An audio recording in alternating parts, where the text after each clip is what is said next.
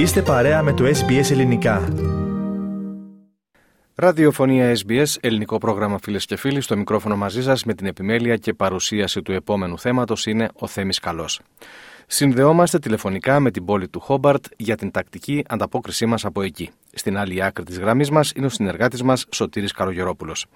Σωτήρη, εν πρώτης καλησπέρα, ευχαριστούμε που είσαι μαζί μας. Και εγώ ευχαριστώ. Καλησπέρα σε σένα, Θέμη, και σε όλους τους ακροατές μας. Να ξεκινήσουμε, Σωτήρη, με νέα από τον παροικιακό χώρο, εφόσον υπάρχουν.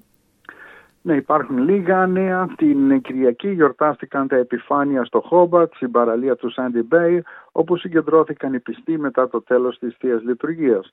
Μετά τον αγιασμό των υδάτων και το ρίξιμο του σταυρού στη θάλασσα, ακολούθησε μπάρμπεκιου. Εξάλλου, επέστρεψαν τα 30 και πλέον άτομα από την Τασμανία που είχαν πάει στο Brisbane την περασμένη εβδομάδα για το ετήσιο κριτικό συνέδριο. Οι Έλληνες της Τασμανίας παραβρέθηκαν σε όλες τις προγραμματισμένες εκδηλώσεις. Το χορευτικό συγκρότημα της Τασμανίας απέσπασε πολύ θετικά σχόλια και χειροκροτήθηκε στη μεγάλη χοροεσπερίδα. Πρέπει να επενέσουμε τους Κρήτες του Κουίνσλαντ για την άρτια διοργάνωση του συνεδρίου και των λοιπών εκδηλώσεων. Το επόμενο συνέδριο θα γίνει στο Ντάρουιν τον Ιανουάριο του 2025. Και τώρα, Σωτήρης, σε νέα ευρύτερου ενδιαφέροντος. Υπάρχει πιθανότητα, λέει η σχετική είδηση, ο ιός H5N1 της γρίπης των πτηνών να έχει φτάσει στην Ανταρκτική. Εάν αυτό επαληθευτεί, τότε μπορεί να προξενήσει τεράστιες καταστροφές στα πτηνά και τα θηλαστικά της παγωμένης Υπήρου. Έτσι είναι, Θέμη, το εξαιρετικά μεταδοτικό και θανατηφόρο στέλεχος H5N1 της γρίπης των πτηνών έχει διασχίσει μια πορεία καταστροφής σε ολόκληρη την Νότια Αμερική. Ο ιός ταξίδεψε ολόκληρη την Νότια Αμερική των 6.000 χιλιόμετρων σε περίπου 6 μήνες. Τα κουτάβια της φώκιας ελέφαντα σε ορισμένες περιοχές είχαν ποσοστό θνησιμότητας 70%. Μία έκθεση που δημοσιεύθηκε στο Marine Mammal Science ανέλυσε δεδομένα από φώκες ελέφαντες στη χερσόνησο Valdez της Αργεντινής στις αρχές Οκτωβρίου. Περίπου το 70% από τα 1.891 νεογνά που γεννήθηκαν κατά μήκος μίας ακτογραμμής περίπου 13 χιλιόμετρων πέθαναν. Κατά την ίδια περίοδο του προηγούμενου έτους το ποσοστό θνησιμότητας ήταν μικρότερο από 1%. Προς το παρόν υπάρχει μόνο ένα ύποπτο κρούσμα. Η ανακάλυψη την περασμένη εβδομάδα στην Ανταρκτική ενός μόνο πτηνού με πιθανή γρίπη των πτηνών σημαίνει ότι οι χειρότεροι φόβοι των επιστημόνων θα μπορούσαν να γίνουν πραγματικότητα. Αλλά δεν είναι μόνο οι φώκες. Έχουν πεθάνει πάνω από 500.000 πτηνά και 50.000 θηλαστικά από τότε που εντοπίστηκε για πρώτη φορά η ασθένεια στην Νότια Αμερική. Μεταξύ των νεκρών ζώων περιλαμβάνονται 262.000 κορμοράνοι, 62.000 περουβιανοί πελεκάνοι, 32.000 θαλάσσια λιοντάρια και 4.000 πιγκουίνοι χάμπολτ. Οι επιστήμονες πιστεύουν ότι φέτος το καλοκαίρι η ασθένεια θα φτάσει στις Αυστραλιανές βάσεις. Και τώρα, Σωτήρη, σε ένα πολιτικό θέμα. Ο πρώην ομοσπονδιακός γερουσιαστής και υπουργός σε κυβερνήσεις των φιλελευθέρων, ο Eric Abetz, ανακοίνωσε πως επιθυμεί να κατέβει στις επόμενες πολιτιακές εκλογές της Τασμανίας ως υποψήφιος και πάλι με το κόμμα των φιλελευθέρων.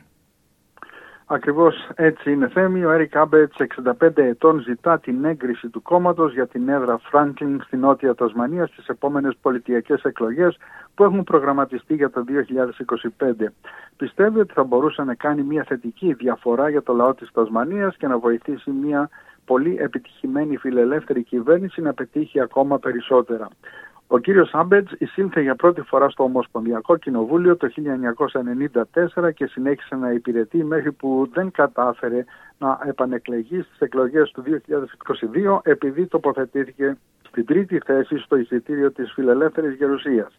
Σε μία ραδιοφωνική συνέντευξη μετά την απώλεια της θέσης του είπε ότι δεν υπήρξε καμία κριτική για την εργασιακή ηθική του και τις ικανότητές του και το ότι είναι η φωνή της λογικής σε αυτόν τον ανόητο πολιτικά ορθό κόσμο. Πιστεύει ότι τα κριτήρια ήταν σεξιστικά και ηλικιακά. Όπως είπε ο ίδιος, δεν μπορώ να κάνω τίποτα για την ημέρα που γεννήθηκα, ούτε το φύλο που μου δόθηκε χάρη στην αλληλεπίδραση των χρωμοσωμάτων που με έκανε να είμαι αρσενικό. Η αναπληρώτρια καθηγήτρια του Πανεπιστήμιου της Τασμανίας, Kate Crawley, είπε ότι ο κύριος Άμπετς έχει μια καλή ευκαιρία δεδομένου του αναγνωρίσιμου του ονόματός του και της μακράς ιστορίας του στο Ομοσπονδιακό Κοινοβούλιο, αλλά αμφισβήτησε αν οι αξίες του θα ίσχυαν σήμερα. Και τέλος για σήμερα, Σωτήρη, θα μας μιλήσεις για 20 αδέσποτες αίγιες, κοινώς κατσίκες, που ζητούν μόνιμη κατοικία την στιγμή που τα ενδιαφερόμενα υπουργεία δεν μπορούν να αποφασίσουν ποιο ευθύνεται για τη μεταφορά τους. Ναι, έτσι ακούγεται λίγο περίεργο, όμως έτσι είναι. Ένα πρόβλημα λοιπόν ζητά λύση. Όπως φαίνεται, το πρόβλημα αυτό είναι τόσο περίπλοκο που δεν φαίνεται να λύνεται στο εγγύς μέλλον. Περίπου 20 άγριες κατσίκες ζουν σε μια περιοχή κοντά στον αυτοκινητόδρομο East Derwent, βόρεια του Χόμπαρτ. Ο Γενικός Διευθυντής του Δήμου Brighton, James Dryberg, είπε ότι οι κατσίκες ζουν σε γη που διαχειρίζεται το Υπουργείο Πάρκων και Άγριας Ζωής. Όμως πρόσφατα άρχισαν να διασχίζουν τον αυτοκινητόδρομο, τον οποίο διαχειρίζεται το Υπουργείο Ανάπτυξης. Ο κύριος Dryberg είπε ότι το Συμβούλιο ενημερώθηκε για μερικά σχεδόν ατυχήματα, καθώς και για μία μη επαληθευμένη αναφορά ότι μία κατσίκα χτυπήθηκε από ένα αυτοκίνητο. Ο Δήμος έχει αναπτύξει ένα σχέδιο για να μετακομίσει τις κατσίκες, αλλά κανείς δεν θέλει να υπογράψει το σχέδιο, λέγοντας ότι δεν είναι δική του ευθύνη. Το Υπουργείο Ανάπτυξης επιμένει ότι ασχολείται μόνο με οικόσιτα ζώα. Ο Δήμος λέει ότι υπάρχουν κάτοικοι που με χαρά θα δεχόντουσαν τις κατσίκες. Ελπίζουμε λοιπόν να βρεθεί μια λύση σύντομα, έτσι ώστε να μην υπάρχει κίνδυνος για τα αυτοκίνητα και να βρουν επιτέλους οι κατσίκες μια μόνιμη κατοικία. Και με αυτό σου το θέμα ολοκληρώνουμε για σήμερα την επικοινωνία μας, Σωτήρη. Σε ευχαριστούμε πολύ και ανανεώνουμε το ραντεβού μας για την άλλη εβδομάδα. Να είσαι καλά. Και εγώ ευχαριστώ, Θέμη. Όπως είπες, θα τα πούμε την επόμενη Τρίτη. Γεια σας και χαρά σας από την όμορφη Τασμανία. Θέλετε να ακούσετε περισσότερες ιστορίες σαν και αυτήν? Ακούστε στο Apple Podcast, στο Google Podcast, στο Spotify ή οπουδήποτε ακούτε podcast.